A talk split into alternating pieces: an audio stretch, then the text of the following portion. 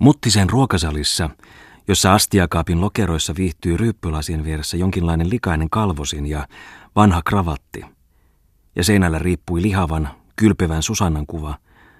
Siellä kertoi Oiva Tommola, ruuilla ja viinakaravilla varustetun pöydän ääressä, että tänä aamuna oli Lammervon toimistoon tullut Matti Muikkunen, Vaskilahden entinen isäntä, eukkoineen, valittamaan myyneensä Könölinille talonsa – oli saanut tersaalia 700.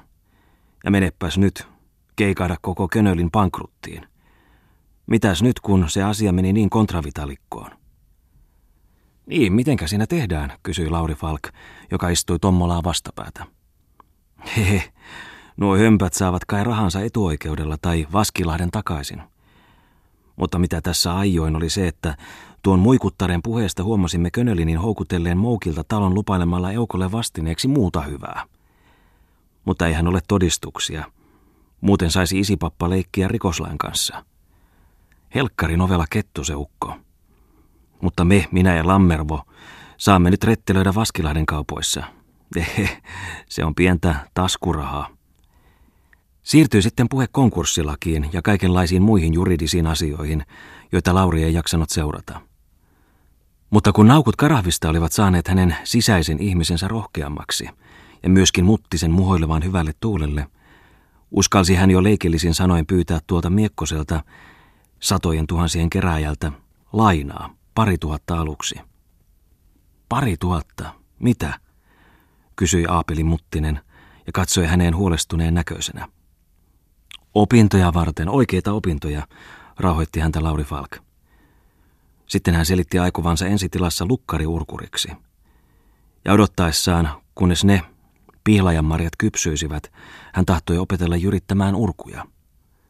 Hyvä, huudahti Oiva Tommola ja ojensi Lauri Falkille pöydän yli oikean käteensä. Vasemmassa läikkyvä viinilasi. Onnea, direktor Kantus. Se on toista kuin paitakauppa viljuvalju. Kuinka se olikaan? Oltihan me jo sinuja. Oiva Tommola joi nyt Lauri Falkin kanssa sinun maljat. Mitä? Mitä sinä aiot, kysyi Aapeli Muttinen Laurilta verkkaan ja katsoi häneen syrjästä aivan kuin epäluuloisesti. Et hän, et hän vain, hmm, Oiva Tommola purskahti raikuvaan nauruun. Kas siinä sen taas näit, Muttinen. Falk aikoo naimisiin. Veri vettä sakeampaa. Ei, kiruhti Lauri Falk kumoamaan sitä luuloa, sillä olihan itse Ukko Könölin tahtonut, että piti odottaa.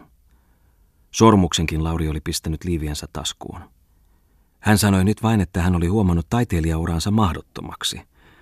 Mutta täytyypä hänenkin elää jollakin konstilla. Hmm, myhähti Muttinen. Oma asiasi, jos et kerro. Mutta osaavatpa nuo ihmisetkin puhua. Jokainen tyttö soittelee toiselle.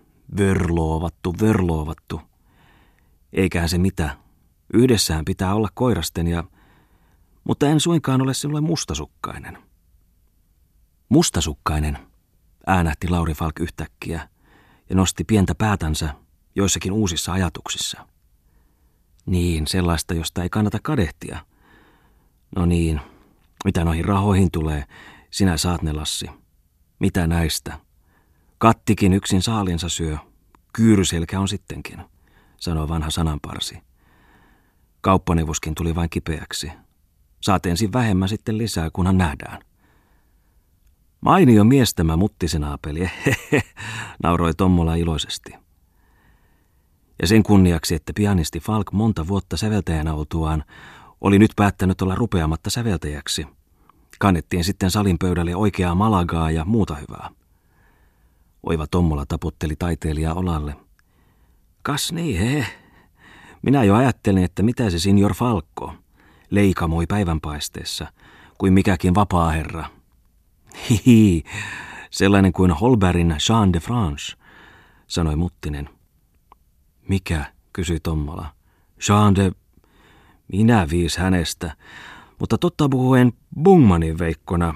He, Lassi, etän tahdo olla samaa maata kuin hän, toisella tavalla. No, joutavaa, mitäpä se haittaa, sovitteli Muttinen. Sillä samaan maahan joudumme kerran kaikki, lukkarit ja lakkarit ja rakkaritkin. Maistetaan. Huit rumpsis, sanoi Runeberg vainaakin. He kilistivät, sitten lähtivät Muttinen ja Tommola arvokkaina toimiinsa. Lauri Falk erosi heistä mennäkseen lupauksensa mukaan sydänsavottaren toimitukseen, jossa maisteri Bungman varmaani odotti.